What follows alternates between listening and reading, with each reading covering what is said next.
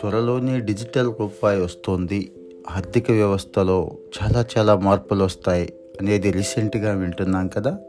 దీని గురించి ఈ ఎపిసోడ్లో తెలుసుకుందాం. ఈ డిజిటల్ కరెన్సీ ప్రాజెక్ట్లో పార్టిసిపేట్ చేసే ప్రతి గవర్నమెంట్ బ్యాంక్ పదివేల నుంచి యాభై వేల మంది ఖాతాదారుల మీద ఈ డిజిటల్ రూపాయిని ప్రయోగాత్మకంగా వినియోగించి చూస్తుంది. ఇక్కడ హోల్సేల్ రిటైల్ డిజిటల్ రూపాయి వినియోగం గురించి అర్థం చేసుకోవాల్సిన అవసరం ఉంది. ప్రభుత్వం నెల నెల ఉద్యోగుల జీతభత్యాలకు లబ్ధిదారుల సబ్సిడీ చెల్లింపులకు చాలా మొత్తాన్ని విడుదల చేస్తోంది. ఇక మీదట ఈ మొత్తాలను డిజిటల్ రూపాయి అంటే సిబిసిడి రూపంలో టోకున అంటే మొత్తంగా బ్యాంకులకి ట్రాన్స్ఫర్ చేస్తారు. ఈ టోకు సిబిసిడి నుంచి కస్టమర్స్ ఖాతాలకు రిటైల్ డిజిటల్ రూపాయలు చేరతాయి. ఇక మీదటి నుంచి ప్రభుత్వం బ్యాంకులు టోకుగా డిజిటల్ రూపాయలు వాడితే ప్రజలు రిటైల్ డిజిటల్ రూపాయి వినియోగిస్తారన్నమాట. దీనివల్ల ఖర్చులు ఆదా అవుతాయి. అలాగే మనీ ఫ్లో కూడా ఎకానమీలో చాలా సులువుగా ఉంటుంది. జన్ధన్ ఆధార్ మొబైల్ ఈ ప్రక్రియ లబ్ధిదారులకు డిజిటల్ డిజిటల్ కరెన్సీలో చెల్లింపులు చాలా ఈజీ అవుతాయి.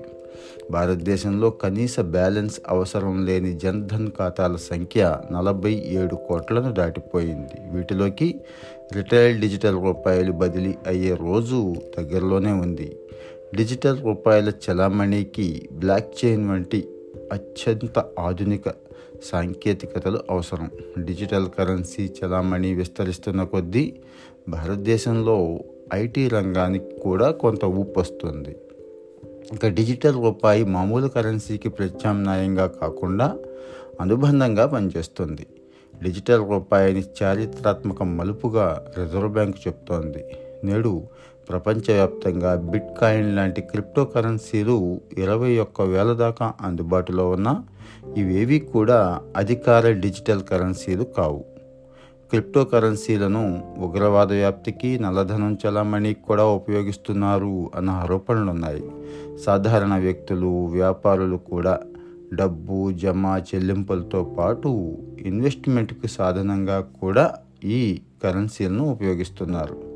వారికి అధికార డిజిటల్ కరెన్సీని అందుబాటులోకి తెస్తే క్రిప్టో కరెన్సీల నుంచి వారు మళ్ళుతారు అని ప్రభుత్వం భావిస్తోంది.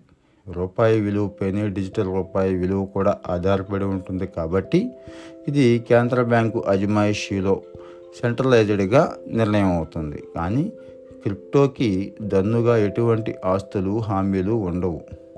డిసెంట్రలైజ్డ్లో క్రిప్టో విలువ గిరాకీ సరఫరా వ్యత్యాసాల ఆధారంగా మారుతూ ఉంటుంది. దాని విలువకు ఊహాగానంలో రూపా వాడుతున్నటువంటి రూపాయలు ఊరికే రావు. అవి చెట్టుకి కాయవు. కరెన్సీ నోట్ల ముద్రణకు ప్రభుత్వం భారీగా ఖర్చు పెడుతోంది. ఉదాహరణకు ప్రతి ఐదు వందల రూపాయల నోటు ప్రింట్ చేయడానికి మూడు రూపాయల దాకా ఖర్చు అవుతోంది రెండు వేల పంతొమ్మిదిలో కరెన్సీ నోట్ల ముద్రణకు ప్రభుత్వం ఎనిమిది వేల కోట్లు చెల్లించాల్సి వచ్చింది. ఈ నోట్లను దేశమంతా పంపిణీ చేయడానికి అయ్యే ఖర్చు అదనం. డిజిటల్ కరెన్సీ ముద్రణ పంపిణీ ఖర్చులు ఎలాంటి బాధ ఏమి ఉండదు. అంతా ఆన్లైన్లో జరిగిపోతుంది. కాగిత కరెన్సీలు ఇక మీదట కనిపించవు. డిజిటల్ కరెన్సీలు పూర్తిగా వినియోగంలోకి వస్తే గుట్టుగా లంచాలు ఇవ్వడం పుచ్చుకోవడం నల్లధనం పోగేసుకోవడం కూడా చాలా వరకు కష్టమైపోతుంది. ఖాతాలు మారే డిజిటల్ కరెన్సీ లెక్కలు ఎప్పటికప్పుడు ఆన్లైన్లో నమోదవుతూ ఉంటాయి. రష్యా లాంటి వ్యాపార భాగస్వామితో ఎగుమతి దిగుమతులు జరపడానికి డిజిటల్ రూపాయి కూడా మనకి బాగా ఉపయోగపడుతుంది. ప్రస్తుతం అంతర్జాతీయ వాణిజ్యం ప్రధానంగా డాలర్లో జరుగుతోంది.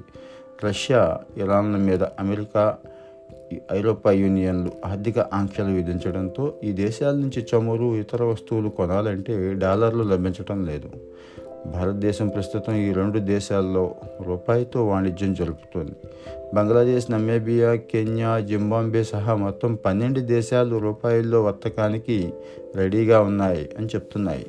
డిజిటల్ రూపాయితో లావాదేవీలు మరింత సులువుగా సుఖంగా వేగంగా జరిగి డాలర్ మీద ఆధారపడాల్సిన అగత్యం తప్పుతుంది. భారతదేశం ప్రస్తుతానికి ఆసియా ఆఫ్రికాలోని చిన్న దేశాలతో డిజిటల్ రూపాయల్లో వాణిజ్యం జరపడానికి ట్రై చేయొచ్చు. ఈ దేశాలకు ఎగుమతులు పెంచితే డిజిటల్ రూపాయల వినియోగం విస్తరించే అవకాశం ఉంది.